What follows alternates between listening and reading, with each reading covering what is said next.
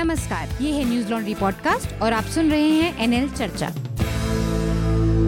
नमस्कार, मैं हूँ अतुल चौरसिया। आपका खर्चा, आपकी चर्चा, हफ़्ता दर हफ़्ता। हम लेकर आए हैं न्यूज़ लॉन्ड्री का हिंदी पॉडकास्ट एनएल चर्चा। आज हम पाँच छः विषय हैं जिन पर बात करने की कोशिश करेंगे और काफ़ी महत्वपूर्ण विषय हैं। एक तो एबीपी न्यूज़ से जुड़ी जो खबर है, उसमें नया विस्तार हुआ है और पुण्य प्रसून वाजपेयी ने एक बड़ा लेख लिखकर अपना पक्ष रखा है और उस पत्र के आधार पर हम जो मीडिया और सरकार के बीच के रिश्ते इस समय चल रहे हैं, उस पर बातचीत करेंगे। इसके अलावा दक्षिण भारत के एक बड़े कद्दावर नेता करुणानिधि का निधन हो गया बीते हफ़्ते। करुणानिधि जयललिता के बाद, के निधन के बाद एक और बड़ा बड़े नेता का अवसान हुआ है और इससे दक्षिण भारत की जो पूरी राजनीति है, उसमें एक खालीपन सा आएगा, जिसको भरने के लिए हालाँकि नए कुछ दो खिलाड़ी भी मैदान में हैं। कमल हसन और रजनीकांत भी अपनी अपनी राजनीतिक इच्छाएँ ज़ाहिर कर चुके हैं तो देखते हैं कि दक्षिण भारत की राजनीति किस रूप में आकार लेती है। इसके अलावा आर्टिकल पैंतीस एक को हटाने को लेकर उसकी वैधानिकता को लेकर सुप्रीम कोर्ट में मामला चल रहा है। सुप्रीम कोर्ट ने इस मामले की सुनवाई फ़िलहाल के लिए टाल दी है। इस पर हम बात करेंगे इसके प्रावधानों पर और इसकी ज़रूरत पर क्या है और होना चाहिए अथवा नहीं। इसके अलावा एनडीटीवी ने एक खबर की मॉब लिंचिंग और इससे जुड़े स्टिंग ऑपरेशन किया है, जो गौरक्षकों ने उसमें ऑन कैमरा स्वीकार किया है कि किस तरह से वो उन्होंने व्यवहार किया, जिस समय उन्होंने पकड़ा कथित गौ तस्करों और इन लोगों को, और उसके बाद उनकी पीट पीट कर हत्या की। इसके अलावा आर एस शर्मा, जो कि ट्राई के चीफ थे, जिनका आधार नंबर का मुद्दा काफ़ी गर्म रहा था, उनको सरकार ने एक्सटेंशन दे दिया है। इस मुद्दे पर भी बात करेंगे। इसके अलावा एक बौद्धों के धर्मगुरु दलाई लामा जो कि बड़ी आध्यात्मिक शख्सियत हैं, उन्होंने एक बयान दिया है, उससे एक विवाद की शक्ल शुरू हुई है कि जवाहरलाल नेहरू की अपनी जो स्वार्थ थे, अपनी जो महत्वाकांक्षा थी प्रधानमंत्री पद को लेकर, इसके कारण भारत पाकिस्तान का बंटवारा हुआ, जबकि गांधी जी शायद जिन्ना को प्रधानमंत्री का प्रस्ताव दे रहे थे, ऐसा दलाई लामा का कहना है। तो इस पर भी हम बात करेंगे। और साथ में उत्तर प्रदेश में कावड़ियों, उत्तर प्रदेश या कहें कि दिल्ली, उत्तर प्रदेश, हरियाणा, पूरे उत्तर भारत में कावड़ियों के उत्पात और उनके हिंसा की खबरें भी लगातार आ रही हैं तो उस पर भी हम बातचीत करने की कोशिश करेंगे। मैं आपका एक बार परिचय जल्दी से करा दूँ जो हमारे बीच में मेहमान हैं आज। राकेश त्रिपाठी हैं वरिष्ठ पत्रकार हैं और स्विन टुडे नाम की वेबसाइट है उसके लिए काम करते हैं। तो हमारे पुराने सहयोगी और हमारे सीनियर भी रहे हैं तो उनका स्वागत है आपका राकेश जी। शुक्रिया। इसके अलावा न्यूज़ लॉन्ड्री के हमारे असिस्टेंट एडिटर राहुल कोटियाल हैं। राहुल आपका भी स्वागत है। शुक्रिया। रोहिन भी हैं हमारे साथ। आप लोगों ने रोहिन को से परिचित होंगे। रोहिन न्यूजीलैंड हिंदी से जुड़े हुए हैं। रोहिन आपका भी स्वागत है। शुक्रिया। इसके अलावा अमित भारद्वाज हैं न्यूजीलैंड के हमारे संवाददाता। आपका भी स्वागत है अमित। नमस्कार। तो सबसे पहले एबीपी न्यूज़ से हम अपनी चर्चा शुरू करते हैं। अब पिछले हफ़्ते आप लोगों ने देखा होगा कि पुण्य प्रसून वाजपेयी और मिलिंद खांडेकर ने वहाँ पर से इस्तीफा दे दिया था। दोनों बड़े एडिटर थे और इसके बाद काफ़ी तरह की अटकलें लगाई जा रही थी कि क्या हुआ और क्यों ऐसा हो रहा है। इस पर अब पुण्य प्रसून वाजपेयी ने एक बड़ा लेख लिखा है। वह लेख आपको न्यूज़ लॉन्ड्री के हिंदी वेबसाइट पर भी मिल जाएगा। तो इस लेख में दो तीन चीज़ें सामने आई कि मसलन जो एडिटर इन चीफ हैं ए ग्रुप के तो ज़ाहिर सी बात है उनका इशारा अभिक सरकार की तरफ़ था। उन्होंने फ़ोन किया और फ़ोन पर कुछ चीज़ें कही कि मसलन, मोदी जी का नाम नहीं आना चाहिए, मोदी जी का चेहरा ना दिखना चाहिए। और ये सारे आरोप थे जिसके आधार पर उनका इस्तीफ़ा हुआ। तो इसको ध्यान में रखते हुए हम देखें, पिछले कुछ समय में आउटलुक के एडिटर का जाना हुआ, कृष्णा प्रसाद का, हिंदुस्तान के एडिटर इन चीफ का जाना हुआ, बॉबी घोष का। लगातार इस सरकार के आने के बाद से न्यूज़ रूम के अंदर जो उठापटक की स्थिति है खींचतान की स्थिति मची हुई है तो राकेश जी, उस पर आपकी, अपना आपका नज़रिया क्या है या आपका अपना आकलन क्या है कि पत्रकार अपनी सीमाएँ लाग रहे हैं या सरकार ज़रूरत से ज़्यादा संवेदनशील है इस समय? मेरा ख्याल है कि मैं पहले तो ये बताऊँ कि किसी भी तरह की सेंसरशिप प्रेस पर लगनी ठीक नहीं है, वो हेल्दी नहीं है लोकतंत्र के लिए। वो चाहे पुण्य प्रसून का मामला हो या इससे पहले जो दो तीन मामले आपने गिनाए वो। लेकिन पुण्य प्रसून के मामले में जो मैंने तहकीकात की, जितनी मैं दोनों पत्रकारों को जानता हूँ, दोनों के साथ मैं काम कर चुका हूँ, मिलिंद और पुण्य प्रसून के साथ, जब आज तक की शुरुआत हुई थी उन्नीस में। तो मैं इन दोनों को बहुत करीब से भी जानता हूँ। दोनों बहुत ही अच्छे पत्रकार हैं और मिलिंद का तो मैं बहुत मुरीद हूँ उनका, उनकी ख़बरों को लेकर, उनकी सेंस का। मुझे जहाँ तक खबर है अतुल मैंने भी पता किया मुझे जहाँ तक खबर है कि ये तीसरा इस्तीफ़ा था मिलिंद खांडेकर का हम्म। अप्रैल में दो बार वो इस्तीफ़ा दे चुके थे और वो चाहते थे यहाँ से निकलना हम्म। और क्यों ये मेरी बात व्यक्तिगत तौर पर भी बात नहीं हुई मैंने ठीक भी नहीं समझा पूछना हम्म। दूसरी बात ये ऐसा मुझे बताया गया जो मैंने जानकारी ली कि चूँकि मिलिंद का तीसरा तीसरी बार इस्तीफा स्वीकार किया गया इसलिए पुण्य प्रसून चूँकि पुण्य प्रसून को वही लेके गए थे हाँ। तो उन्होंने कहा जब मुझे लाने वाला ही नहीं रहा तो फिर मैं यहाँ रहकर फिर उन चीज़ों को कैसे कर पाऊँगा जो हम दोनों ने तय की थी शुरू में हम्म। ऐसा कहा और वो उसको बाद में कैसी शक्ल ले ली कैसे क्या एबीपी को जिस तौर पर मैं जानता हूँ जितने दिन से मैं एबीपी को देख रहा हूँ हम्म। मैं ये मानता हूँ कि आनंद बाज़ार पत्रिका जो है हम्म। वो कभी इन चीज़ों में इंटरवीन नहीं करता न्यूज़ रूम में इंटरवीन नहीं करता। हम्म। ऐसा एबीपी के लोग हम्म। भी कहते हैं अपनी हम्म। व्यक्तिगत बातचीत में उन्होंने ये एक्सेप्ट किया है कि वो कभी इंटरवीन नहीं करते। आपको जो करना हो करें। लेकिन इसके बावजूद मैं कहूँगा अभी चूँकि पुण्य प्रसून का ये जवाब आया है उनका लोग कह रहे थे कि वो क्यों नहीं बोल रहे हैं उनका जवाब आया है। तो उनको जो उन्होंने जो आरोप लगाए हैं इसके जवाब में कोई अभी जवाब मालिक की तरफ़ से नहीं आया है। अभी ये सिर्फ़ एक कुछ आरोप हैं। हम्म। मुझे लगता है कि हमें कुछ प्रतीक्षा करनी चाहिए देखना चाहिए कि वो उस तरफ़ से क्या जवाब आता है। क्योंकि वो जो चीज़ भी जो भी चीज़ें उन्होंने कही देखिए मॉनिटरिंग के लिए लोग लगाए गए हैं। हम्म। वो बड़ी नॉर्मल सी चीज़ है। मैं मानता हूँ कि कोई भी सरकार ये चाहेगी कि वो मॉनिटरिंग के लिए एक टीम लगाए। हम्म। कौन सा चैनल क्या चला रहा है? सैकड़ों चैनल हैं। कौन सी चीज़ ठीक है कौन सी चीज़ ठीक नहीं? अपने लिए नहीं। बल्कि नेशनल सिक्योरिटी या नेशन के लिए हम्म। ये कोई भी सरकार करे तो ठीक है हम्म। लेकिन उसका कैसे इस्तेमाल होता है अगर इस तरह से इस्तेमाल होता है कि कोई पत्रकार मेरे खिलाफ ना बोले हम्म। या मेरी मन की बात में अगर खोट निकाले खोट निकालना सही है आपने गलत बोला तो खोट निकालेंगे लेकिन अगर उसके रिएक्शन में आप किसी का चैनल अगर आप ब्लैक आउट कर रहे हैं या ये गलत है? दो तीन चीज़ें और हुई हैं क्योंकि आपने अंदर की एक खबर दी कि वो तीन बार इस्तीफा दे चुके थे इस बीच में तो शायद उस कंटिन्यूशन हुआ। लेकिन जो प्रसून ने सामने चीज़ें रखी हैं, पहली बात तो किसी भी मामले में हमने अब तक देखा है कि मैनेजमेंट या प्रोपराइटर कभी सफ़ाई देने के लिए सामने नहीं आता। तमाम आप पूरी क्रोनोलॉजी दिखा दीजिए।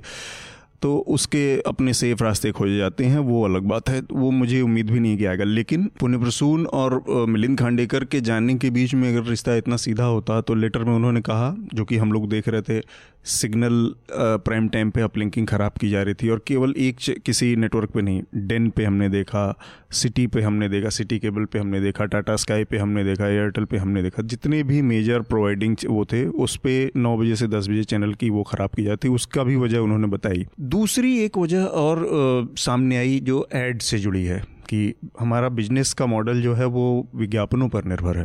तो उन्होंने ये कहा कि ऐड रोके गए, पतंजलि के ऊपर उन्होंने नाम बिना लेते हुए इशारा किया गया एक राष्ट्रवादी जो उसने बाबा का वो था, उसने भी चैनल विड्रॉ कर लिए प्राइम टाइम से और चैनल पर हमारे उस प्राइम टाइम शो पे विज्ञापन भी नहीं आते थे। इसके अलावा मंत्रियों ने तीन तीन जिस तरह से जो खबर आई, एक महिला की आय के दोगुना हो जाने पर छत्तीसगढ़ के कन्हर, कन्हारपुरी से तो ये सारी चीज़ें मिलकर ये इशारा करती हैं कि शायद सरकार अपनी आलोचना को लेके या अपनी जो परफॉर्मेंस के रिव्यू को लेके उतनी खुले मन से उतना उसका बड़ा हृदय नहीं है, उतना बड़ा उसका दिल नहीं है कि वो उसको स्वीकार कर पाए।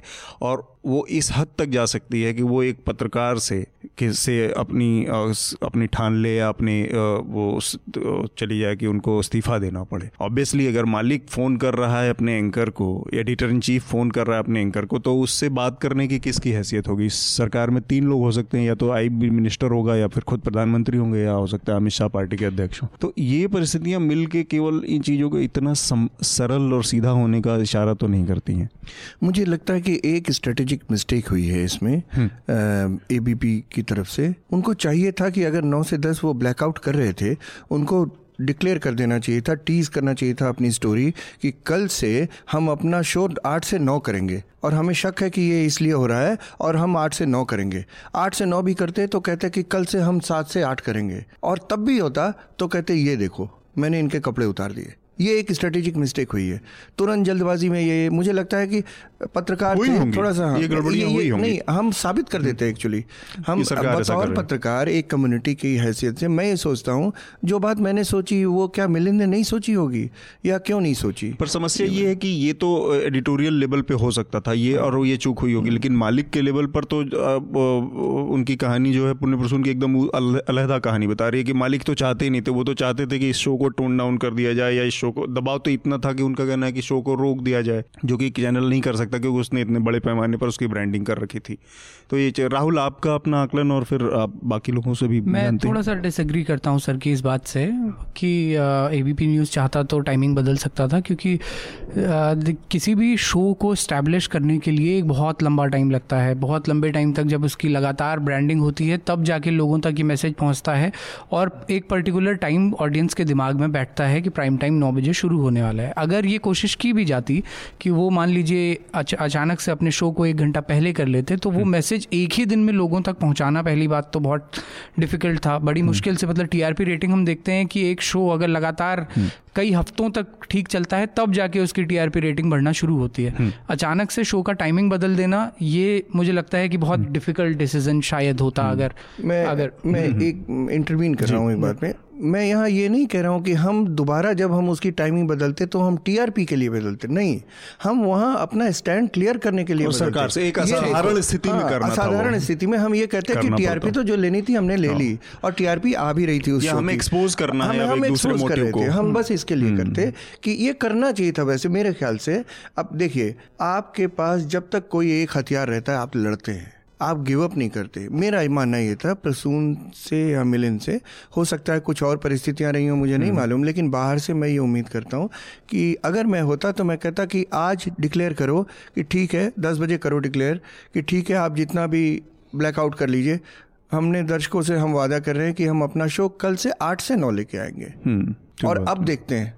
बस इतना मतलब एक असाधारण परिस्थिति में एक टेस्ट सरकार का हो जाता होता ये आप कह रहे हैं। ठीक है लेकिन ये थोड़ा आसान भी नहीं होता चैनल में भी बहुत तरह की दिक्कतें हो, होती हैं और टाइमिंग और स्लॉट्स का मस- मसला है उसमें सब जो पहले से तय होती हैं।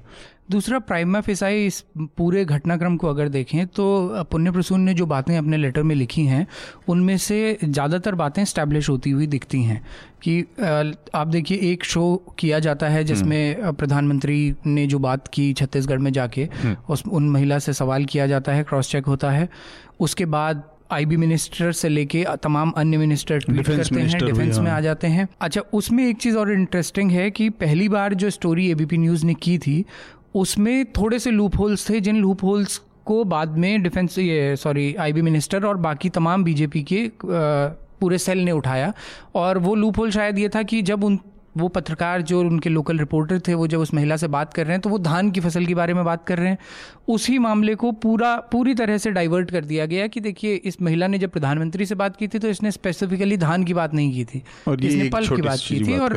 जबकि पत्रकार जो बात कर रहा है वो धान की कर रहा है तो शायद ये कुछ मिसकम्युनिकेशन है। महिला ने पहले जो बोला वो भी ठीक था और यहाँ जो बोला वो भी ठीक है। लेकिन जब दूसरी रिपोर्ट दोबारा से क्रॉस चेक करवाने के लिए एबीपी ने करी उसके बाद चीज़ें बहुत स्पष्ट हो गई और उसके बाद देखिए कि कोई भी गवर्नमेंट की तरफ़ से कोई डिफेंसिव आर्ग्यूमेंट उसके बाद सामने नहीं आया। क्योंकि तब लगभग चीज़ें क्रिस्टल क्लियर हो गई थी कि ये सारी बातें बिल्कुल ठीक हैं। उन महिला के अलावा उसी संगठन की जो तमाम महिलाएँ हैं उन सबने ऑन कैमरा ये बोला कि कोई हमारी फ़सल दुगनी नहीं हुई है आमदनी दुगनी नहीं हुई है। और तब सरकार के लिए उस चीज़ को डिफेंड करना बहुत मुश्किल हो गया था। उसके बाद से हम देखते हैं कि लगातार आ, इनके सिग्नल जो हैं ख़राब होने लगते हैं एबीपी के। और उसके बाद जिस तरीके से टीआरपी के बारे में आईबी मिनिस्टर ने संसद संसद के अंदर खड़े होकर बोला कि वो उनकी टीआरपी रेटिंग्स गिर रही थी इसलिए उनको शो बंद करना पड़ा या उसको हटाना पड़ा। तो ये साफ़ तौर पे क्लियर है ये कई सारी रिपोर्ट्स अब आ चुकी हैं उनकी टीआरपी की पूरी डिटेल्स आ चुकी है कि पुण्य प्रसून का जो ये जो शो था पिछले शो के मुकाबले दुगने से ज़्यादा टीआरपी इसकी हो चुकी हो थी। चुकी थी। तो ओपनली बाहर आके एक तरह से झूठ बोला आईबी मिनिस्टर ने और उसके बाद में कोई डिफेंस नहीं है। पिछले शो का तो, मतलब है कि जो प्राइम टाइम पे एबीपी न्यूज़ पर जनगण मनाता था जिसकी जगह पर मास्टर स्ट्रोक शुरू हुआ था। रोहिन आपका अपना क्या आकलन है? जैसे सर बता रहे थे कि स्लॉट चेंज किया जा सकता है इसको प्रूव करने के लिए तो मुझे लग रहा है कि सोशल मीडिया पे लोग मतलब देश भर से लोग जो वीडियो की क्लिपिंग डाल रहे थे कि पुण्य प्रसून के वाजपेयी के शो के दौरान ये हो रहा है और उसके बाद पुण्य प्रसून के रिजिग्नेशन के बाद जब चित्रा त्रिपाठी वो शो लेकर आई उस दिन कुछ भी नहीं हुआ।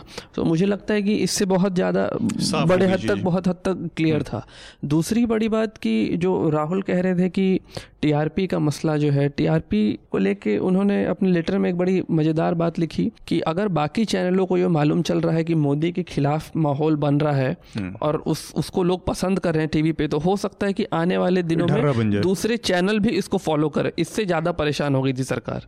हम्म। तो ये भी एक कारण कि ये पुनर्वसून का अपना आकलन है आकलन है। हाँ। अमित आपको क्या लगा? मतलब ये आपने वो लेटर पढ़ा पुण्य वाजपेयी का?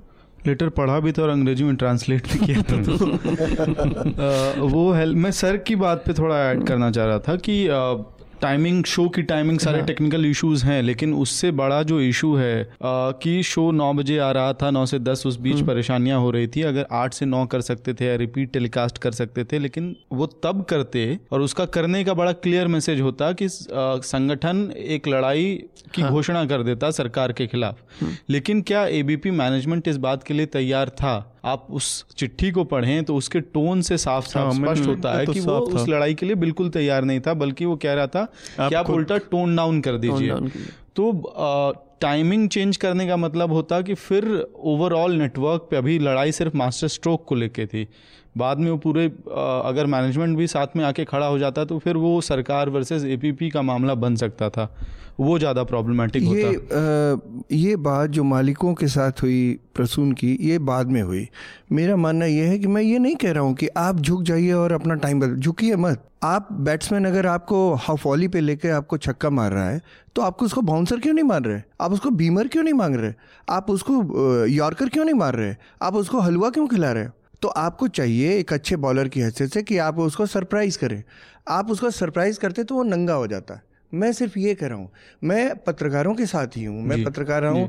पत्रकारों की स्वतंत्रता अगर छिनती है तो एक बहुत बड़ा संकेत देती है। इमरजेंसी में ऐसा हुआ था और उसके आगे अगले दस बीस सालों में उसके बड़े सारे ऐसे परिणाम होते हैं जो आज हम सोच भी नहीं सकते। एक बड़ी और इंटरेस्टिंग चीज़ हुई है इसी बीच में जो आपने इशारा किया पत्रकार तो पत्रकारों संस्था और स्वतंत्रता वाली बातें।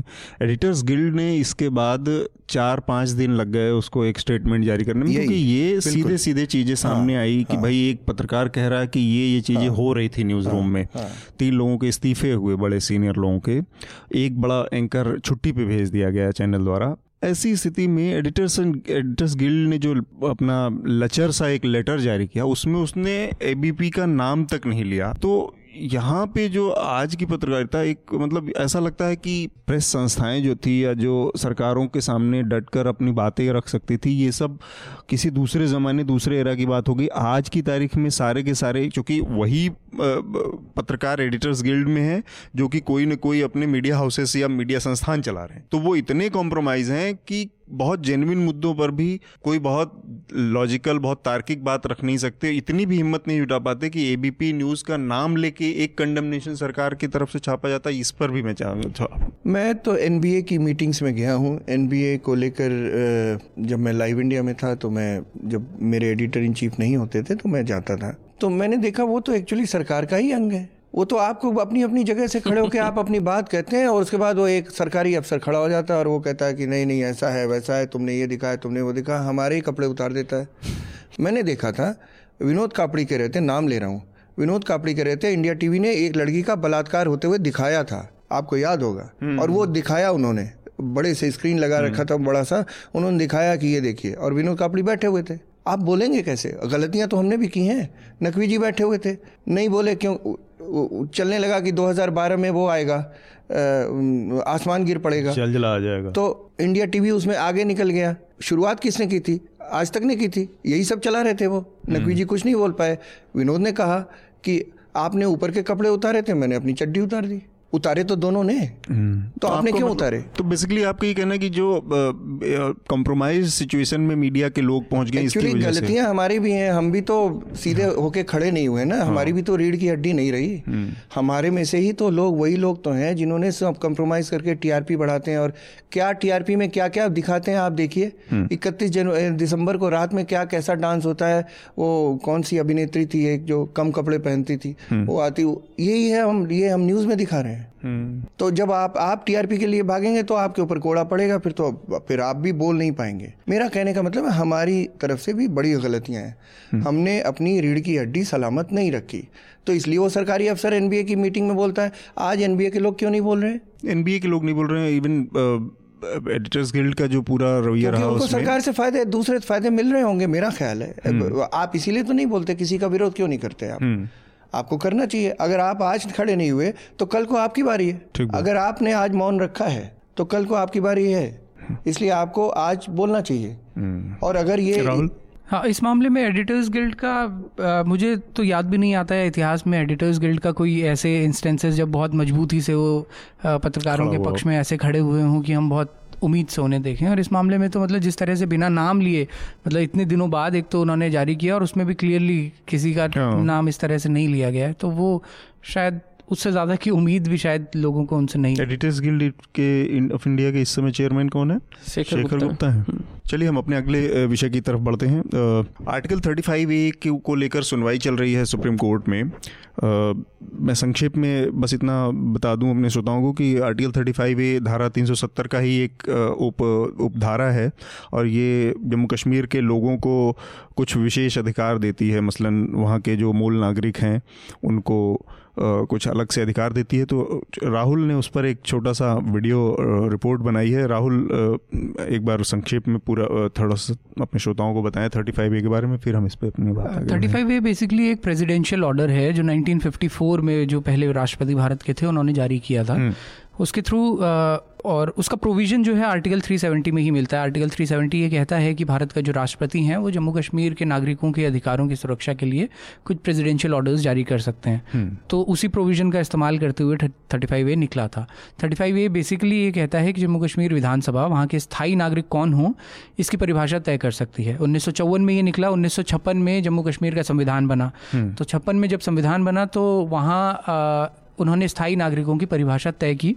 उसमें ये माना गया कि चौवन से पहले जो लोग वहाँ के नागरिक थे या कम से कम चवालीस से पहले जो आके बस चुके थे, उन्हें ही नागरिक माना जाएगा। और साथ ही थर्टी फाइव ए वहाँ उन विधानसभा को ये भी अधिकार देता है कि जम्मू कश्मीर में सरकारी नौकरी करने ज़मीनें खरीदने स्कॉलरशिप्स का लाभ लेने या किसी भी सरकारी फंडिंग या सरकारी अनुदान जो मिलते हैं उनका लाभ सिर्फ़ स्थायी नागरिकों को ही लोगों मिलेगा। को मिलेगा। जो 1944 से पहले बसे हुए हाँ, हैं तो संक्षेप चौवन में चौवन से पहले जो चौवन में जो नागरिक थे मतलब उन्हें मिलेगा। तो बेसिकली आर्टिकल 35 ए इतना ही है। लेकिन इस पे विवाद जो है वो पिछले कुछ समय से ज़्यादा तेज हुए हैं। आर्टिकल 370 पे तो बीजेपी बहुत पहले से बोलती आ रही है। लगातार उनके एजेंडे में मतलब उनके जो तीन सबसे बड़े इश्यूज़ होते थे राम मंदिर का कॉमन सिविल कोड का और तीसरा सबसे बड़ा इशू उनका 370 होता था।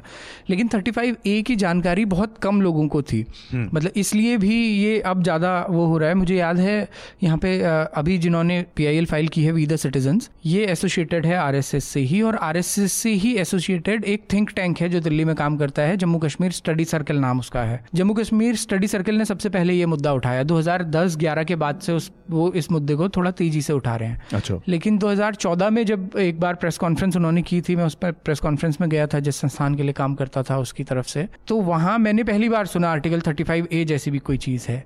कॉन्स्टिट्यूशन की किताबों में मैंने ढूंढा तो कहीं आर्टिकल 35 ए नहीं मिला। नहीं और बहुत सारे वकीलों से मैंने उनकी ओपिनियन ली तो बहुत सारे सुप्रीम कोर्ट के वकीलों को भी कोई जानकारी नहीं थी कि 35 ए आखिर है क्या। तो उसमें एक टेक्निकलिटी ये है कि 35 ए संविधान का हिस्सा है या नहीं है इस पे सवाल है क्योंकि अच्छा। इसको अपेंडिक्स के तौर पे शामिल किया जाता है हाँ तो यही सवाल अब सुप्रीम कोर्ट में भी मेनली उठा है। ऐसा नहीं है कि 35 ए पहले सुप्रीम कोर्ट में बहस नहीं हुई। सिक्सटीज में दो बार कॉन्स्टिट्यूशन बेंच 35 ए के इर्द गिर्द फैसले दे चुकी है। मतलब अच्छा। उस समय सवाल सीधा सीधा ये नहीं था जो अब है। आज सवाल सीधा है कि क्या आर्टिकल 35 ए संवैधानिक है या नहीं है? क्योंकि, क्योंकि जिस तरह से वो राष्ट्रपति के आदेश से आया हुआ है हाँ। और पार्लियामेंट के टेबल में टेबल नहीं हुआ है। टेबल नहीं हुआ है। इस वजह से उसकी संवैधानिकता को लेकर एक हाँ। संशय है। व्यक्तिगत तौर पर मुझे इसको लेकर एक संशय रहता है हमेशा। मतलब मैं बहुत पैंतीस से जब से शुरू हुआ मैंने देखना शुरू किया। तो मुझे एक चीज़ लगती है कि किसी भी देश में ऐसे दो तरह के प्रावधान अगर हों या जो अपने ही नागरिकों में अलग अलग तरह के अधिकार देते हों या भेदभाव करते हों तो इसको किसी तरह से डिफेंड कर सकते हैं आप या इसका विरोध करना चाहिए। लेकिन कश्मीर की परिस्थितियों में अगर हम अब देखें इस चीज़ को तो जहाँ से कन्फ्यूज़न मतलब मेरे मन की दुविधा ये है कि अब कश्मीर की स्थिति में देखें तो जिन परिस्थितियों में कश्मीर का विलय हुआ उसमें आर्टिकल 35 ए जैसी चीज़ों ने कहीं ना कहीं कश्मीर को भारत से जोड़े रखने में मदद की। मदद जो की। प्रोसेस है या जो स्थिति है वहाँ को उसको और थोड़ा सा स्ट्रेंथन किया है। अदरवाइज़ शायद स्थितियाँ इससे भी बदतर हो सकती थी या हो सकती हैं। तो उस लिहाज से मैं किसी निष्कर्ष में नहीं पहुँच पाता हूँ कि मतलब ये होना चाहिए अथवा नहीं लेकिन आप लोगों का राकेश जी आपकी क्या राय है इसमें? अतुल मुझे लगता है कि किसी एक देश में दो तरह के नागरिकों ये मुझे तो बर्दाश्त नहीं है। मैं नहीं मानता इसको। और मुझे जैसा ये बता रहे थे जैसे कालीन के नीचे धूल छुपाई जाती है ना वैसे ही इसको कहीं छुपा के रखा गया था। कोई नहीं चाहता होगा। और आरएसएस ने उठाया या किसने उठाया हमें इससे मतलब नहीं है। किसी ने भी उठाया। आरएसएस भी तो इसी देश के नागरिक हैं। और क्या वो अपराधी थोड़ी है? कोई आतंकी थोड़ी है? कोई बात कह रहे हैं तो हमें उनकी बात सुननी चाहिए। नहीं सुप्रीम कोर्ट सुनी रहा है। जी सुनी रहा है। लेकिन जरा जरा आतंक देखिए कि वो सुनवाई टल गई। कि मैं जम्मू कश्मीर बंद करवा दूँगा। आप इस पर सुनवाई भी नहीं हो सकती। आप कौन है भाई? तो उस कौन से सुनवाई टली है उस किस आधार पर टली नहीं अभी तो सिर्फ़ उन्होंने मतलब सत्ताईस तारीख को होने वाली है ऐसा नहीं है कि उसको मतलब किसी अनलिमिटेड टाइम मेरा कहने का मतलब ये है कि आप सोचिए पैंतीस ए के अकॉर्डिंग आप उन्नीस सौ चौवन से पहले जो लोग थे वहाँ नागरिक वो तो हैं लेकिन उन्नीस सौ चौवन के आज़ादी के बाद जो लोग बाहर से आए हुए हैं जो जम्मू लद्दाख के रीजन में या घाटी में भी अगर बस गए हैं, यानी उसमें डोगरा भी हैं उसमें बहुत सारे शेड्यूल्ड कास्ट और ट्राइब्स भी हैं जो पाकिस्तान से, पश्चिमी पाकिस्तान से आए थे। उनको आज तक वहाँ की नागरिकता नहीं मिली। Even बंटवारे और के वो बाद 48 में आए लोगों को भी उनको तक नहीं नौकरी मिली। नहीं मिलेगी उनको ज़मीन खरीदने का कोई उनको अब आप एक ही देश में आप उनको क्या पाल रहे हैं? आपको किस तरह से पाल रहे हैं? उनको थर्ड ग्रेड सिटीजन मान रहे हैं। ये तो बड़ी गलत बात है। ये 35 ह्यूमैनिटेरियन ग्राउंड पे यही जो सर बोल रहे हैं कि हम्म। मतलब ये इसका एक मज़बूत पक्ष है कि जिसको थोड़ा सा डाइल्यूट करने की कम से कम ज़रूरत है। इस हद तक तो कम से कम जो लोग अच्छा एक और चीज़ मुझे लगता है मतलब कई बार मैंने सुझा सुना मतलब मुझे लगता था कि इसमें पाकिस्तान का एक एंगल है, क्योंकि कश्मीर बहुत इसलिए जटिल हो जाता है। लेकिन अगर ये चीज़ नहीं हो और लोगों को वहाँ ज़मीनें खरीदने का मौका हो लोगों को वहाँ शादी शादियाँ करने का मौका हो लोग वहाँ से आपस में इंटर अगर समाजों का इंटरमिंगलिंग हो समाजों का आपस में इंटरेक्शन बढ़े तो ये उस समस्या को और हल करने का ज़्यादा अच्छा तरीका है बनस्बत इस तरह के कि किसी कानून को लगा के आइसोलेट किया जाए? आइसोलेट कर दिया नहीं लेकिन उसके दो पहलू हैं। देखिए जैसे नॉर्थ ईस्ट में भी कुछ जगह ऐसी हैं जहाँ पे हमने बिल्कुल लगभग इसी तरह के अधिकार उनको दिए हैं। हाँ। हिमाचल में और उत्तराखंड में भी हम लोगों ने एक सीलिंग लगाई है कि वहाँ पे आदिवासी इलाकों में भी आदिवासी इलाकों में वहाँ का दी। वहाँ की डेमोग्राफी जो है हाँ। लेकिन देखिए कश्मीर को लेके मामला इसलिए अलग हो जाता है क्योंकि कश्मीरियों के मन में जो अभी इतना प्रोटेस्ट चल रहा है थर्टी फाइव ए के अगेंस्ट वो इसलिए भी है कि उनके मन में ये डर है कि ये अगर हटता है तो यहाँ पे साजिशन बाहर के लोगों को बसाया जा सकता है और वो एक स्ट्रेटेजी रही भी है।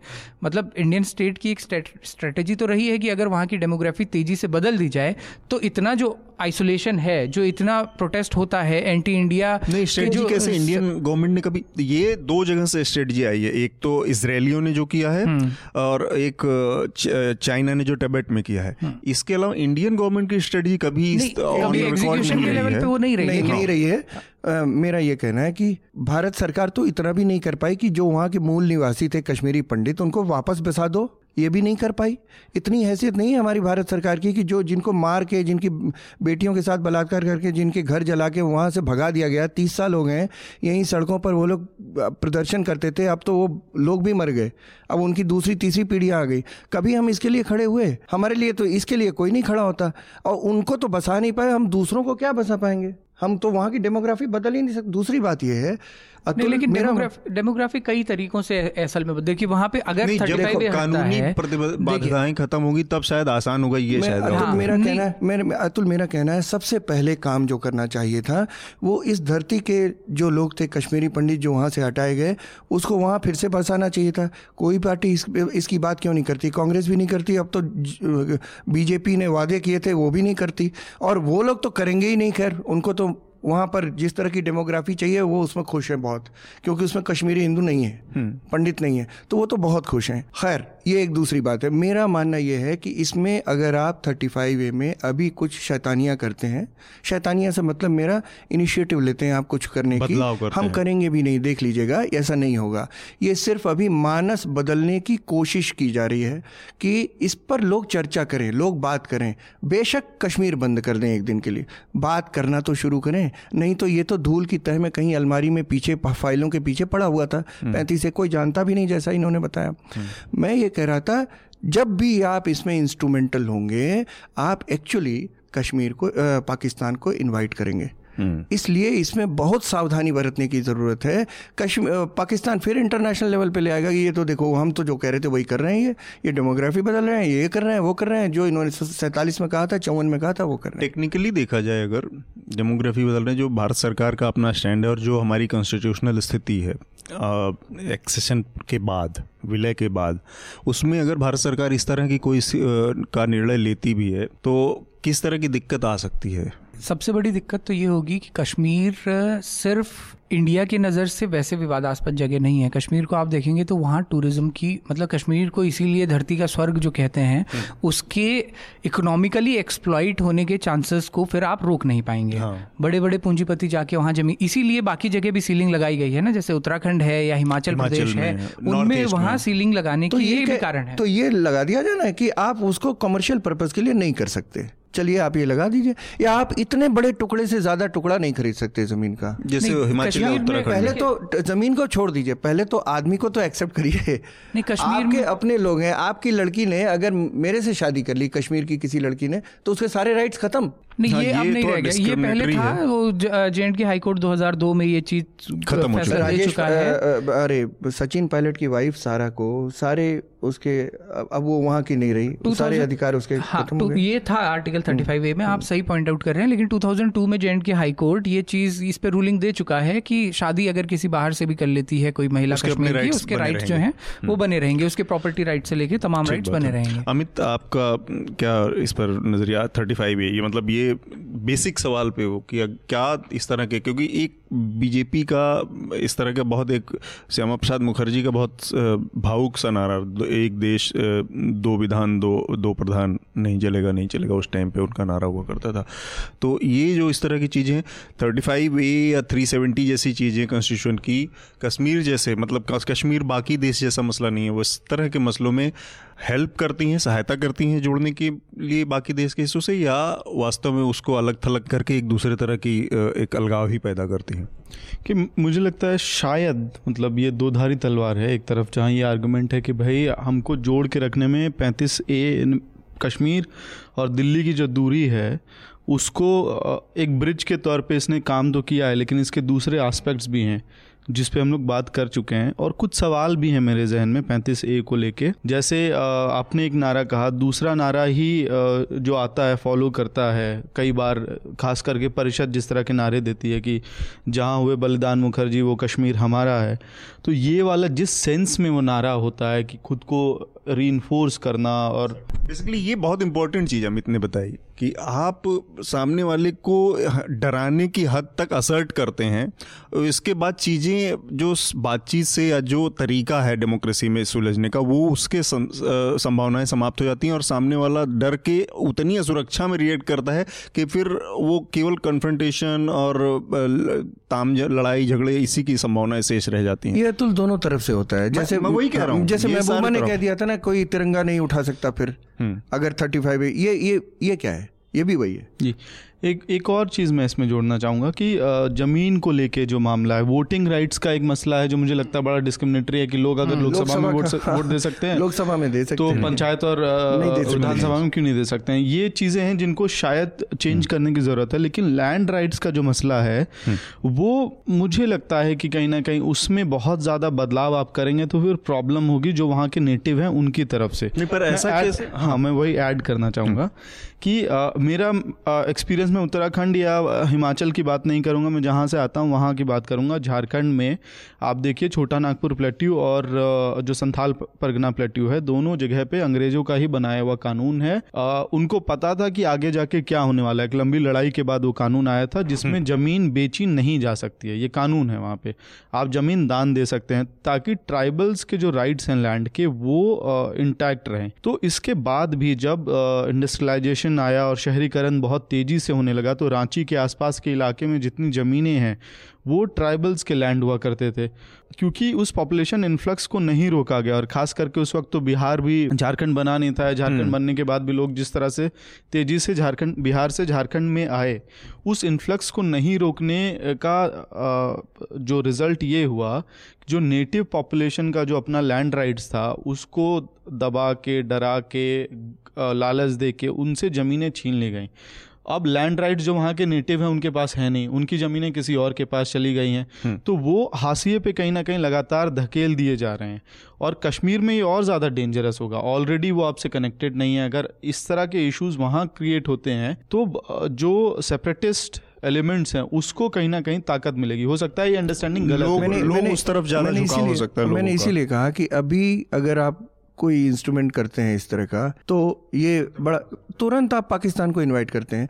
इसीलिए जो मैं किसी का पक्ष नहीं ले रहा हूँ हम्म। इसलिए ये मोदी ने जो ये कहा था शुरू में कि इस पर चर्चा होनी शुरू होनी चाहिए 370 पर 370 पर कहा था आ, समान नागरिक संहिता पर कहा था हम्म। और राम मंदिर के मसले पर कहा था कि इस पर बहस होनी चाहिए राम मंदिर के मसले पर कोर्ट में मामला है समान संहिता वाले मामले में तीन तलाक को लेकर उन्होंने एक कोशिश की है और ये बात सही है कि ऐसे जटिल जो मुद्दे होते हैं उनमें जब तक पूरे देश में चर्चा नहीं अभी तो इससे पहले तो चर्चा करने को तैयार नहीं थे लोग। ये बात ठीक तो है चर्चा करना ज़रूरी वो वाटर टेस्टिंग वाली रणनीति भी है कि आप हाँ। इसको एक बार चर्चा में ले आइए फिर इस पे आगे बढ़ेंगे। एक चीज़ लेकिन बाबरी मस्जिद का मुद्दा एकदम अलहदा मुद्दा है एकदम अलग। वो किसी तरह का जटिल मुद्दा नहीं ये पूरा पोलिटिकल बीजेपी का प्लैंक तो, हाँ, है। वो नहीं हमारे देखते देखते हमारे सामने एक चीज़ खड़ी थी और पूरी गुंडागर्दी और ज़बरदस्ती बलवा बलवे के साथ ढाई है के पास है इसलिए हम उस पर एक चीज़ मैं पूछ रहा था मेरी जानकारी नहीं है मैं आप लोगों से जानना चाह रहा था कि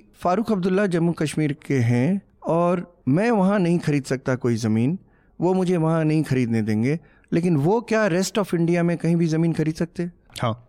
तो ये ये तो बड़ी अच्छी बात है।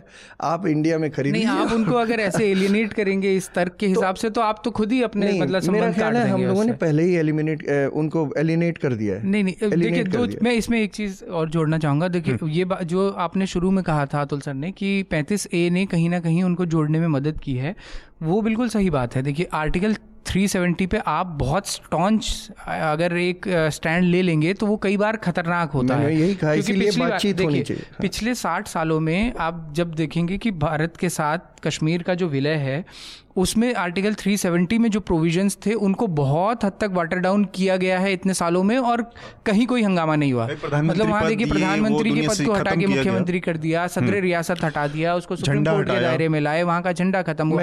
इतनी सारी चीज़ें हुई और कहीं कोई बवाल नहीं हुआ। मेरा ख्याल है हो सकता है इसी स्ट्रेटेजी से धीरे धीरे वो चीज़ें अलग है कि वहाँ फंडामेंटलिज्म क्योंकि हाँ। पैंतीस पे बातचीत करनी शुरू हुई है। मुझे लगता है चार पाँच साल में कोई घृणा की निगाह से नहीं देखेगा कश्मीर में भी। हम्म। लोग इस पर बात करेंगे। तो ये तरीका यही है। आप अभी नहीं कर सकते। हम्म। लेकिन आप हाँ आने वाले समय में कर सकते हैं और करना भी चाहिए मुझे लगता है। आप उनको मिलाइए ना अपनी तरफ़। हम इतना डेवलपमेंट हो रहा है वहाँ। आप मिलाइए। डेवलपमेंट अगर कोई नहीं कर रहा तो वो फारूक की सरकारें नहीं हैं उनके बेटे की सरकारें नहीं हैं मैं जानता हूँ। वो यहाँ से जो पैसा अनअकाउंटेड मनी होता था जो सरकार से जाता है वो कश्मीर के लिए वो क्या होता है? फारूक जवाब नहीं दे सकते लेकिन फारूक को पता है वो क्या होता है। एक बस आखिरी रिबटल है मेरी तरफ़ से। ज़मीन खरीद सकते हैं नहीं खरीद सकते हैं वाला। हालाँकि कश्मीर और देश के किसी भी राज्य और उस तरह के जो लिमिटेशंस हैं उसको आपस में नहीं कंपेयर किया जा सकता है, बात है।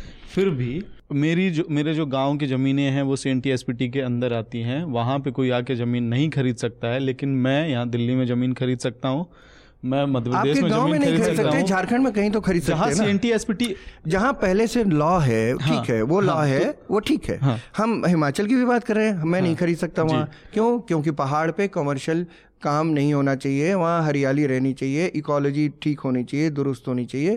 तो ये मैं मानता हूँ वो मेरा ही तो देश है। तो मैं क्यों खरीदना मुझे वहाँ पे? मैं मुझे कभी घूमना होगा तो मैं वहाँ चला जाऊँगा। ये बात ठीक है लेकिन आप देखिए ना कितना अंतर है बहुत वास्ट अंतर है वास्ट डिफरेंस ये बहुत गलत है। ये तो अन्याय और अगर हम इस हमें अगर हम आज ये कहने में संकोच करते हैं कि पैंतीस ए को हटा देना चाहिए तो बहुत गलत है। हम अपनी आने वाली पीढ़ियों के खिलाफ बहुत बड़ा काम एक हम, साजिश रच रहे हैं न जानते हुए भी। हमें बात तो करनी चाहिए। यार हटाओ इसको। ठीक है आज नहीं हटेगा। बीस साल बाद पच्चीस साल बाद हटेगा। हटाओ आप। नहीं ये बात तो हो ही रही है। बात ऐसा नहीं कि नहीं हो रही है। खैर एक और चीज़ है मतलब जो शुरुआत से मैंने देखा है कि इस मसले को जो उलझाने में बहुत बड़ी भूमिका तत्कालीन जनसंघ की रही है। जितना हिंसक और अग्रेसिव अप्रोच उस टाइम पे हुआ एक्सेसन के टाइम पे, और सीधे इन लोगों ने अटैक करके और वहाँ पे मार्च किया, कश्मीर जाके और श्यामा प्रसाद मुखर्जी का देहांत भी वहीं पे हुआ। उस तरीके ने चीज़ों को सुलझाने के लिए, क्योंकि देखिए एक्सेसन के टाइम पे स्थितियाँ ऐसी नहीं थी कि सब कुछ बहुत स्मूथ था और हर आदमी अपने अपने दांव खेल रहा था। महाराजा हरि सिंह और वहाँ की डेमोग्राफी भी अपने अपने दांव खेल रही थी तो ऐसा नहीं। उसमें उसको मिला पाना अपने में छल मतलब साम, दाम, दंड, भेद, हर चीज़ें अपनाई गई और भारत के स्टेट ने भी अपनाई। ऐसा नहीं है कि कोई इसमें, उसमें, ये basically this is the game of sinners इसमें बहुत साफ़ शुद्ध शफाक मन से और आप दूध के धुले होकर इस तरह के खेल कर कर नहीं मैं तो यही तो मैं कह रहा हूँ तो उस टाइम पे जो हुआ तो जो किया गया वो उसमें जनसंघ ने जिस तरह से का अप्रोच किया उसने कश्मीर को उलझाने में बहुत बड़ा बड़ा रोल रहा और उससे जो पैदा हुआ भय था। उससे जो पैदा हुआ अपोजिट साइड में, उसका जो रिएक्शन था, उसने भी एक उसकी रो- का रोल रहा। वरना ये चीज़ें थी और जो थ्री सेवेंटी सेवन या ये चीज़ें जो शामिल की गई थी, वो कहीं ना कहीं उस चीज़ को मुख्य धारा में लाने के पर्पज से तो थी। ठीक है इसका एक टाइम फ्रेम होना चाहिए था या इस इसमें इसमें चीज़ों को शॉर्ट आउट करके इसको हटाने का प्रावधान होना चाहिए या इस, इस तरह के दूसरे तो विकल्प सोच सकते हैं कि जनसंघ नहीं होता तो आज कश्मीर और इंडिया में ये प्रॉब्लम नहीं होती। कश्मीर और कश्मीर हमारा होता। इस तरह की बात कह सकते हैं। जनसंघ माइनस कर दें तो, तो ये सपना है। नहीं नहीं लेकिन। लेकिन ये जो आज की स्थिति है वो उन्होंने अपनी स्थिति बनाई ही क्योंकि मैं बिल्कुल अलग एक टापू की तरह रहूँगा। क्योंकि उनको पहले धर्म को लेकर उनको पहले से उनके नहीं, नहीं, नहीं। उस समय स्थिति तो नहीं। था ही नहीं। उस समय कहीं की स्थिति ही नहीं दिमाग में देखिए कहीं ना कहीं दिमाग में एक रहता है। आप उसके बाद नहीं नहीं नहीं उस एक्सेशन के टाइम पे कहीं ये रोल ही नहीं था। शेख अब्दुल्ला सबसे बड़े लीडर हुआ करते थे उनकी छवि सबसे ज़्यादा सेक्युलर मतलब प्रोग्रेसिव थी। प्रोग्रेसिव थी और जब हमला हुआ था जिसको कबीलाई हमला कहा जाता है तो राजा तो छोड़ के भाग आए थे। लेकिन इंडियन आर्मी जब वहाँ पहुँची तो शेख अब्दुल्ला के वॉलंटियर्स इंडियन आर्मी के साथ में खड़े थे और पाकिस्तान के विरोध में पूरी तरह से खड़े कहना ये है आप ये नहीं कह सकते कि श्यामा प्रसाद मुखर्जी अगर वहाँ उस दिन नहीं गए होते तो सब कुछ ठीक होता। ऐसा नहीं है। इतना इजी भी नहीं है। नहीं नहीं सब कुछ ठीक नहीं होता लेकिन वो एक सतत आप लोगों ने अप्रोच उसको लगातार उस उसको दूसरा टर्म देने में लगाया। आप एक अप्रोच रखेंगे कि एक देश में दो विधान होंगे। नहीं नहीं और ये अप्रोच नहीं था ये स्ट्रेटजी थी। आप एक ऐसा नहीं है कि ये जानबूझ के किया गया था। आपकी स्ट्रेटेजी ये रहेगी कि एक देश में दो विधान होंगे दो प्रधान होंगे और इस पर कोई बोलेगा भी नहीं ऐसा नहीं है। हर आदमी की अपनी अपनी विचारधारा होती है हर आदमी सोचता है अपनी देश के लिए अपने मातृभूमि के लिए सोचता है कि ये क्यों हो रहा है? ये यहाँ पे वो, वो विशेषाधिकार क्यों है? कोई भी आदमी खड़ा होगा तो वो पूछेगा। हम भी पूछते हैं। और लेकिन हम ये चाहते हैं कि हमें पता है कि अगर आप ऐसे मारेंगे अरे ऐसे काम करेंगे तो वो हमारे साथ रहने के बजाय उधर ही चला जाएगा। और उधर तो जाने के जब जाएगा उधर तो खैर कभी नहीं जा सकता। लेकिन आप किसी दूसरे कल्प्रिट को आप इनवाइट करते हैं किसी दूसरे गुंडे को पड़ोसी को आप इनवाइट करे हो, आओ आपको एक फ़ील्ड देता हूँ। तो इसमें थोड़ा सा बचा के काम करना मैं सबकी सुन रहा था और मैं छूट गया ऐसा लग रहा था। तो नहीं छूटे नहीं भाई थर्टी फाइव ए हो गए थे हाँ, तो तो इसमें मैं ऐसा सोच रहा हूँ कि थर्टी फाइव ए पे जब हम लोग ये बात करें कि एक देश, दो विधान तो इस तरीके से भी सोचना चाहिए कि जब एक ही देश है तो उसके जो लॉ एंड ऑर्डर की स्थिति है, उसको भी फिर बिहार दिल्ली की तरह कर देते हैं कि बॉर्डर एरियाज़ में आसफा को कंटिन्यू करते हैं और वहाँ बाकी जगहों से पुल कर लेते हैं। इस पर जब जब इस पैरेलल पे बात करेंगे तो बाकी चीज़ों पे बात करेंगे, क्योंकि मुझे नहीं लग रहा कि थर्टी फाइव ए को इतने एक्सक्लूसिव तरीके से देखा जा सकता है। आज कश्मीरी ये भी बोलेगा कि जो पुराने टर्म्स एंड कंडीशन है, उस पर भी बात करो। तो फिर हम लोगों ने इस पूरी चर्चा से एक वर्ड जो बहुत तरीके से गायब किया है, वो प्लेबिसाइट हम लोग अब लेने से डरते हैं, क्योंकि एक बार प्रशांत भूषण ने लिया तो उनके साथ बहुत बुरा हुआ। तो मतलब तो इसीलिए थर्टी हालाँकि ये तो वो सही बात उसमें वैसे अगर ये है, रोहित ने बहुत अच्छा पॉइंट उठाया हाँ, कि अगर अगर चीज़ अगर था। 35 वेबसाइट तो दोनों तरफ़ की बात थी हाँ, ना लेकिन सिर्फ़ हमारी वेबसाइट की बात नहीं। है। आप उस तरफ़ हाँ। के कश्मीर को देख लीजिए हमारे कश्मीर को देख लीजिए। आप आपको समझ में आ जाएगा कहाँ प्लेबेसाइट दोनों तरफ़ की बात थी। नहीं नहीं तो प्लेबिसाइट बात वही है कि अगर- प्लेबिसाइट में बेसिकली भारत पाकिस्तान दो पार्टियाँ हैं और उसकी जो कंडीशन यूएन ने रखी है उसको पाकिस्तानी कभी फुलफिल नहीं करता। उसमें हाँ, बहुत साफ़ exactly, साफ़ कहा हाँ, गया कि हमें हाँ। उन्नीस सौ अड़तालीस की जो हाँ, स्थिति थी पहली- पहली शर्त- पहली शर्त उन स्थितियों को उसमें आपको। डिमिलिटराइज करना पड़ेगा और उसके बाद जो स्थितियाँ हैं उसमें इंडिया को थ्री फोर्थ थ्री फोर्थ और वन फोर्थ इस तरह की कंडीशन में पाकिस्तान को बांट के तब जाके आप उसमें हो। पहले वो करेंगे पहली दो तीन चीज़ें होंगी तो तो उस, उस पे तो कोई अब चर्चा भी नहीं होती वो हम लोग के पूरे डिस्कशन से गायब हो जा रहा है। लेकिन उसके लिए जिस तरह से गांधी नेहरू को डेमोनाइज हाँ। किया जाता है वो कितना संगठित तरीका है संघ का।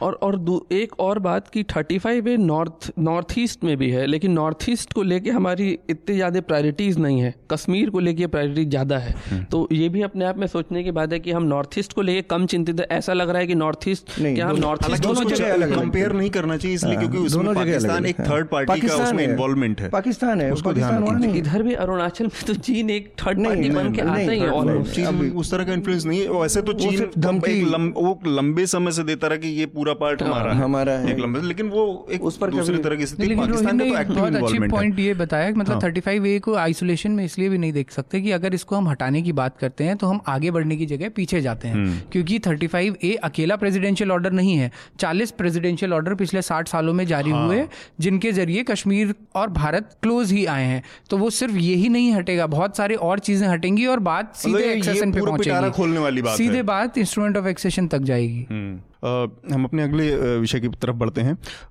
एक बड़े नेता दक्षिण भारत के तमिलनाडु के मुख्यमंत्री रहे। पाँच बार मुख्यमंत्री हाँ, रहे करुणानिधि। उनका देहांत हो गया पिछले हफ़्ते। करुणानिधि दक्षिण भारत की उस राजनीति से ताल्लुक रखते थे जिसने पूरे देश में दलित और अस्मिता की जो राजनीति थी उसको स्पेस लेने से पहले ही दक्षिण में साकार किया था सक्सेसफुल करके दिखाया था, जो कि, जो एक स्थापित, जो ब्राह्मणवादी व्यवस्था थी, उस पर चोट करने वाला जो नास्तिकता की विचारधारा थी, उनकी उसको, उस पर चलते हुए और उसको राजनीतिक सफलता के रूप में बदलते हुए बदलने का काम किया था। और ये अलग बात है कि उतने बड़े कद के और उस, उतने उतने विस्तार में फैले राजनीतिक जीवन के बावजूद उनके राष्ट्रीय राजनीति में कुछ करने का मौका उस तरह से नहीं मिला। अ, शायद उसकी वजह एक ये भी रही कि दक्षिण उनकी जो अपनी एक भाषाई राजनीति थी वो शायद बाकी पैन इंडिया राजनीति से मेल नहीं खाती थी क्योंकि उस उनकी राजनीति का एक बड़ा हिस्सा रहा हिंदी का विरोध। हिंदी विरोधी आंदोलन से बहुत से बड़ा आगे हाँ, बढ़े। उससे बड़ा उत्कर्ष हुआ उनका। लेकिन करुणानिधि का पूरा जो व्यक्तित्व वो इस लिहाज से भी एक महत्वपूर्ण है कि पेरियार अन्नादुरई एमजीआर और करुणानिधि। तो ये जो चार लोगों की ओर थी उसमें करुणानिधि थे सबसे बात तक। तो करुणानिधि के जाने से अ, मैंने देखा कि लगातार जब 96 का बहुत उथल पुथल वाला दौर था उसमें भी करुणानिधि की भूमिका लगातार बहुत इंपॉर्टेंट रही है। और करुणानिधि की राजनीति में दो तीन चीज़ें और देखने को मिलती हैं कि पेरियार हमेशा सक्रिय राजनीति के विरोधी रहे। वो कभी पॉलिटिकल पार्टी बनाने के पक्ष में नहीं रहे। करुणानिधि इस मामले में भी एक अलग नेता साबित हुए कि अपने मेंटोर या अपना जो आध्यात्मिक जो गुरु थे या जो चेहरा थे पेरियार, उनके खिलाफ जाके इन लोगों ने अन्नादुरई और करुणानिधि ने पॉलिटिकल पार्टी बनाने की हिम्मत की थी और उसको सफल भी किया था। तो इस लिहाज से उनकी राजनीति का एक वो है। तो अब उनके जाने के बाद साउथ की राजनीति में एक तरह का खालीपन है। राकेश जी, आपको क्या लगता है? अतुल, मुझे लगता है कि आपने द्रविडियन पॉलिटिक्स के बारे में बात की। निश्चित तौर पर उनका रोल बहुत बड़ा है। और मुझे लगता है कि असली सवाल ये है कि उनके जाने के बाद क्या? एमजीआर नहीं है, जे जयललिता नहीं है, करुणानिधि नहीं है तो अब क्या? दक्षिण की, खासकर तमिलनाडु की जो पॉलिटिक्स है, आमतौर पर व्यक्तिपरक रही है। पर्सनालिटी के इर्द गिर्द घूमती रही है। इसलिए एक वॉइड आप सोच सकते हैं कि शायद आएगा। लेकिन वो ए आई डी एम के में भी है। आप देख रहे हैं पार्टी का क्या हाल है। आपस में इन फाइट्स हैं जो अंदर। और यहाँ भी अगर अजागिरी और स्टालिन में नहीं बनी तो इन फाइट्स यहाँ भी होनी है। तो मुझे ये लगता है कि ये अगर इन फाइट्स रहीं, जारी रहीं तो शायद वो चीज़ न रहे आगे आने वाले सालों में। हालाँकि इनकी मृत्यु से हो सकता है कि 2019 के इलेक्शन में डीएमके को फ़ायदा हो। मैं चाहूँगा व्यक्तिगत तौर पर कि क्षेत्रीय पार्टियाँ ताकतवर रहें। उनकी हैसियत इतनी रहे कि वो बीच बीच में डेंट करती रहें, वो बताती रहें, अपनी उपस्थिति दर्ज कराती रहें। इस लिहाज से मुझे लगता है कि तमिलनाडु में द्रविडियन पॉलिटिक्स जो है, वो अगर शेप में रहे तो बेहतर है। ये मेरी सोच। है लेकिन आ, मुझे लगता है कि कहीं ऐसा ना हो कि अगर इन फाइट्स इन दोनों पार्टीज़ में रहें तो रजनीकांत और कमल हसन ये आगे आएँ तो हो सकता है। इनको तो टाइम लगेगा लेकिन ये स्टार्स हैं इन वहाँ तमिलनाडु में स्टार्स के पीछे जो फ़ैन फॉलोइंग होती है उससे बहुत फ़ायदा मिलता है। तो मुझे लगता है कि वो एक स्टालिन को उन्होंने अपने अपना एक तरह से उत्तराधिकारी घोषित कर दिया था काफ़ी समय पहले लेकिन स्टालिन की मतलब राज कद में या उनके परसोना में ऐसा कोई चमत्कारिक पक्ष नज़र नहीं आया अभी तक या कोई ऐसा जो भरोसा ये दे सके कि करुणानिधि जैसे ही या चमत्कारी क्या उतना परिवार का एक एंगल हो सकता है और ज़्यादातर परिवारवादी जो जो सिंगल एक पार्टियों की स्थिति है वैसे ही दशा दिखती है। आज राजनीति के लिहाज से एक बहुत क्रिटिकल टाइम है तमिलनाडु में। जलिलता और करुणानिधि का आसपास ही करीब करीब देहांत हुआ है तीन चार पाँच महीने के अंतर पे। तो एक बड़ा शून्य है राजनीतिक उसमें। और ऐसे ही समय में दो लोग नए खिलाड़ी उभरने की कोशिश करें तो ऐसे में कोई, ऐसा दिख रहा है चाहे कमल हसन की बात करें या रजनीकांत, जो कि उस पूरे लैंडस्केप पे को फिल करने में सक्षम है। तो राहुल अमित, रोहिन, आप लोगों का इस पर राय। अभी तो शायद बहुत जल्दबाजी होगी ये कहना, लेकिन आगे कैसे चीज़ें अनफोल्ड होती हैं, बहुत स्पेसिफिकली हम लोग प्रिडिक्ट नहीं कर सकते। मतलब ये अगर हम नेशनल कंटेक्स में देखें तो नेहरू के टाइम पे ये सवाल बहुत ज़्यादा उठने लगा था आफ्टर नेहरू हु है ना? कोई इतना बड़ा कद कभी समझ ही नहीं आता था पूरी कांग्रेस में कि नेहरू के बाद चीज़ें कैसे होंगी। लेकिन इंदिरा गांधी जब आई तो धीरे धीरे उनका पर्सनैलिटी कल्ट भी अपने आप में बहुत विराट कुछ समय बाद हो गया था। तो मुझे लगता है कि मतलब चीज़ें कैसे अनफोल्ड होंगी वहाँ की पॉलिटिक्स में, शायद उसको कुछ समय लगेगा। अमित? एक बात तो पहले साउथ की पॉलिटिक्स में वो गैप नहीं के साथ हमें बहुत कम हमें बहुत कम जानकारी है इसलिए हमारी कोई अगर गलती हुई त्रुटि हुई फैक्चुअल मिस्टेक हो तो माफ़ कर दें। तमिलनाडु की राजनीति में ज़रूर बहुत बड़ा और उस पर से भी उस पर भी हम लोग हिंदी में बात कर रहे हैं। मैं पहले एक चीज़ तो मैं मानता हूँ कि सिर्फ़ शून्य का मसला नहीं है एक पूरे कालखंड का अंत हुआ है तमिलनाडु की राजनीति में कि पहले जयललिता और उसके बाद डीएमके की मृत्यु। और ये जैसे सर ने कहा कि आप उधर देखिए O P S E P S camps हैं प्लस उसके अलग अलग फैक्शंस भी हैं। मतलब कई सारे फैक्शंस वहाँ पे ए आई डी एम के में खड़े हो गए हैं। तो ये तो तय है कि जो दो हज़ार उन्नीस का चुनाव होने वाला है, उसमें ए आई डी एम के कहीं ना कहीं साइडलाइन हो जाएगी। अब दूसरी तरफ़ डीएमके एक सिंगल लार्जेस्ट फोर्स के तौर पे अभी स्ट्रक्चर्ड फोर्स के तौर पे है। स्टालिन यहाँ फ़र्क इतना है कि स्टालिन ने बहुत पहले पार्टी की कमान संभाल ली थी और 2017 में ही वर्किंग प्रेसिडेंट हो गए थे तो लगातार काम कर रहे हैं वो। और बूथ लेवल पे भी रिस्ट्रक्चरिंग का काम चल रहा था। तो आ, कम से कम लीडरशिप क्लैरिटी है डीएमके के अंदर। अगर आ, ये भी बात चल रही है कि जो पार्टी कांग्रेस के साथ जाती है और ए आई डी एम के तो जाएगी नहीं तो वैसी स्थिति में डी एम के और कांग्रेस एक साथ होंगे पहले भी नेचुरल अलायंस रहे हैं। तो 2019 में उस पार्टी को फ़ायदा होगा ये आकलन अभी चल रहे हैं। लेकिन अगर स्टालिन की लीडरशिप उस तरह से अगले कुछ महीनों में नहीं उभर के सामने आती है तो वैसी स्थिति में कमला हसन की पार्टी के लिए कहीं ना कहीं एक स्पेस क्रिएट होगा। लेकिन ये सब वही हाइपोथेटिकल सिचुएशन है कि भाई ऐसा हुआ तो राजनीति में।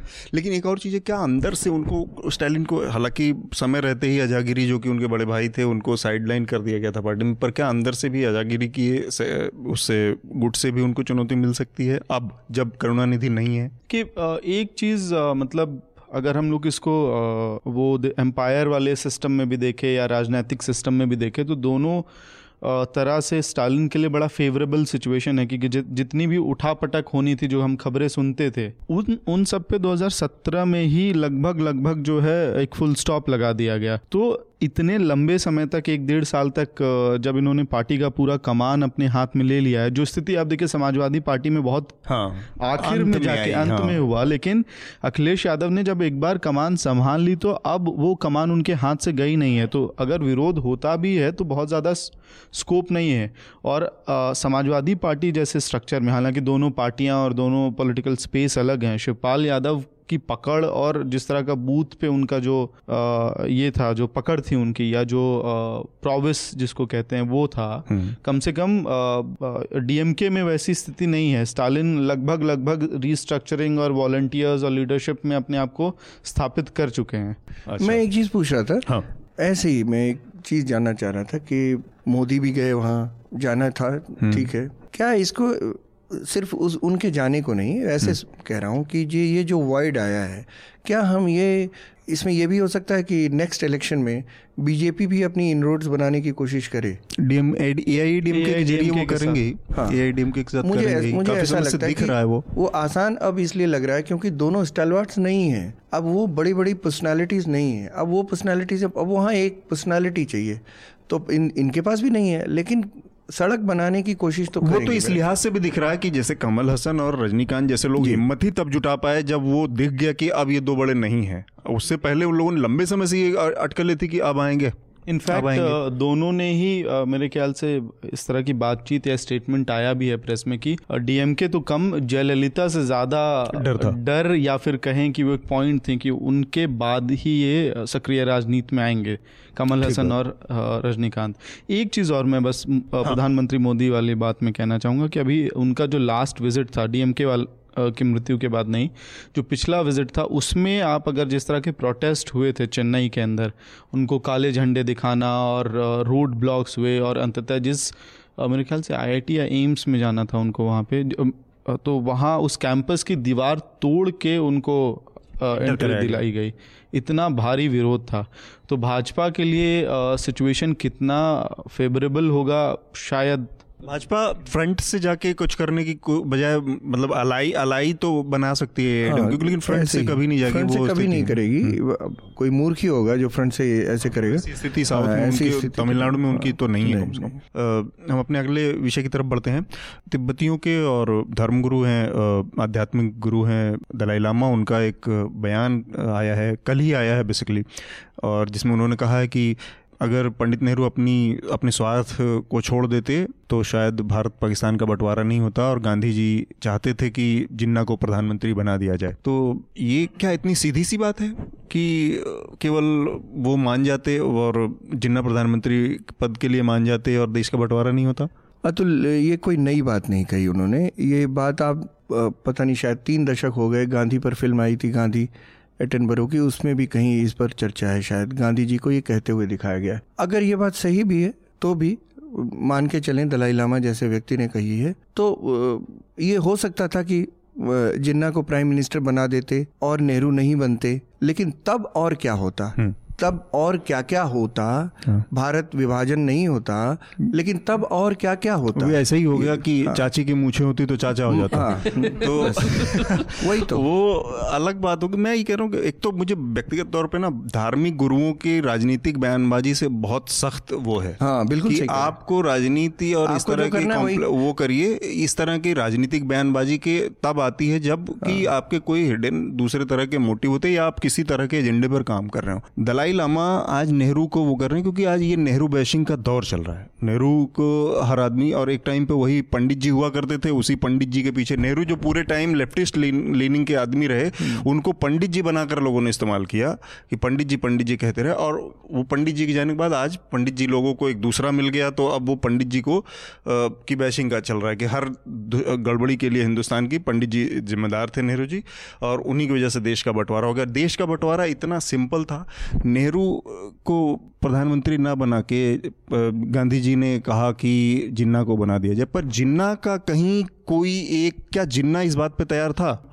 या जिन्ना का कोई ऑन रिकॉर्ड स्टेटमेंट है कि हाँ ठीक है मैं इस बात के लिए तैयार हूँ मैं जो द्विराष्ट्रवाद का सिद्धांत है टू नेशन थियरी है इसको कचरे में डालने को तैयार हूँ। ये हो ही नहीं सकता ये हो सकता था। बिल्कुल नहीं अगर उसको दिया जाता तो भी क्या जिन्ना इसलिए तैयार होता? पर पॉलिटिक्स थी सारी राजनीति- हुई पॉलिटिक्स थी तो वो कैसे प्रधानमंत्री बनने को मान जाता? उसको पता था कि मैं दो ही एक साल जी, वो उसको इतनी बीमारियाँ हुई थी।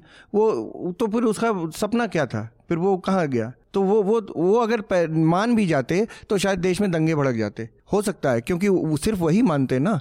बाकी लोग तो नहीं मानते उनकी सेना के आई I मीन mean, उनकी टीम के। वो लोग जो जहाँ से मतलब ये तो 1930 में अल्लामा इकबाल ने 1930 में उसको एंडोर्स किया था उससे भी पहले देखे तो सर सैयद अहमद ने अलीगढ़ मुस्लिम जो एंग्लो ओरिएंटल मुस्लिम कॉलेज था उस जमाने से टू नेशन थियरी को उन्होंने एंडोर्स करना शुरू कर दिया था उसका कॉन्सेप्ट देना शुरू कर दिया था। जिस समय जिन्ना इस मोमेंट से जुड़े और जो बहुत स्पेसिफिक मैं बताऊँ 1940 का जो हालाँकि जिन्ना उन्नीस से इस पर काम कर रहे थे इस पर इस पूरे उससे जुड़ गए थे मोमेंट से। 40 के लाहौर अधिवेशन में 1940 में जब लीग का जो लाहौर अधिवेशन था जहाँ पे उन्होंने उसकी घोषणा की तब तक वो इतना आगे बढ़ चुका था विचार और जिन्ना उस पूरी आइडियोलॉजी से इतना एसोसिएटेड हो चुके थे और पूरे उसको लेके और उनका लगातार और पूरा का पूरा जो वो सोहरावर्दी का मोमेंट था वहाँ पे कलकत्ता और बंगाल वेस्ट बंगाल में पूरा बंगाल वाला। डायरेक्ट एक्शन डायरेक्ट एक्शन इन सब चीज़ों को एक साथ एंडोर्स करते हुए जिन्ना आगे बढ़ रहे थे वो जिन्ना इतना आसानी से मान जाते प्रधानमंत्री प्रधानमंत्री मान जाते ऐसा नहीं था। तो ये एक बड़ा सवाल है। दूसरा ये कि दलाई लामा को इस तरह का कोई बयान देने से पहले चार बार सोचना चाहिए कि हिंदुस्तान ने उन दलाई लामा को क्या दिया है और उस पंडित नेहरू ने उनको क्या दिया है।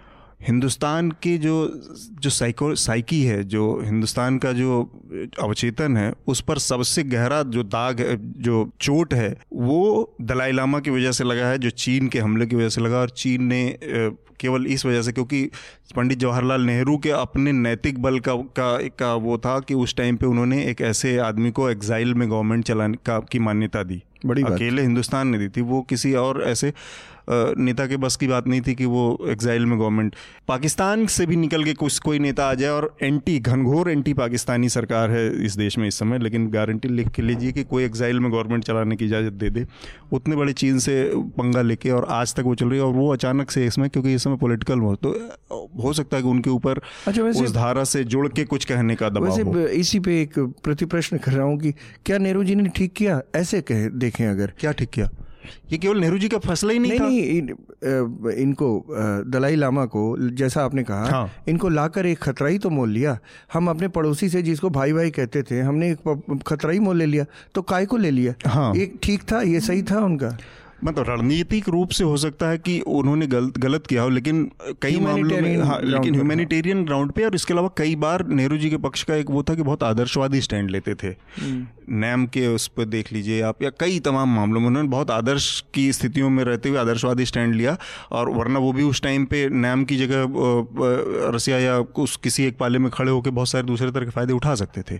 लेकिन उन्होंने एकदम क्योंकि वो अपने उनका अपना जो पर्सनैलिटी पोलिटिकल कल्ट था नेहरू का लेकिन वो इसकी इजाज़त शायद हाँ, नहीं देता। लेकिन आज अतुल देखते हैं हम अगर सरकार हमारे यहाँ चाहे किसी की भी हो विदेश नीति तो हमारी बरसों से वो एक ही जैसी रही है वो कभी बदलती नहीं है। पहले आज देखें तो नाम नॉन अलाइंड मूवमेंट की कहीं चर्चा ही नहीं है। हम्म। और हमें लगता है डिफंक्ट हो गया अब डिफंक्ट हो गया और उसका आ, आज तो हमें भी नहीं रहा बाइपोलर वर्ल्ड भी नहीं रहा। हाँ मैं यही कह रहा हूँ आज तो हमें या तो अमेरिका या तो रूस के पाले में जाना ही जाना है। आज भी अगर पाकिस्तान उसके साथ एक्सरसाइज कर रहा है तो हमारी चिंताएँ होती हैं हमारी भ्रुकुटियाँ तनती हैं हमारी त्योरियाँ चढ़ती हैं। तो मुझे लगता है कि क्या ऐसा भी कहा जा सकता है? मैं एक विचार फेंक रहा हूँ कि नेहरू जी ने इस मामले में दूरदर्शी नहीं थे। नाम बनाया ठीक है लेकिन उसका कोई मतलब तो हुआ नहीं। अगर किसी के साथ ही रहते मान लीजिए अमेरिका के साथ रहते या रशिया के साथ खुल कर रहते अगर एक गुट के साथ खुलकर ही रहते तो क्या ये हो सकता इसको दूरदर्शिता अदूरदर्शी निर्णय नहीं को मुझे लगता है कि ये एक नेता जो होता है जो जो जो पैदाइशी लीडर होता है वो उसके चरित्र का गुण होता है कि वो किसी चीज़ को ले लेता है। पीछे जाने के या कोई चीज़ कॉपी करने के बजाय वो अपना एक कल्ट बनाता है अपनी छवि बनाता है। और नेहरू ने उसमें एक अग्रणी भूमिका निभाई और उसमें केवल अकेले नेहरू तो थे नहीं वो तो पाँच और लोग थे मिले हुए तो मिल के पाँच लोगों का बना हुआ वो था।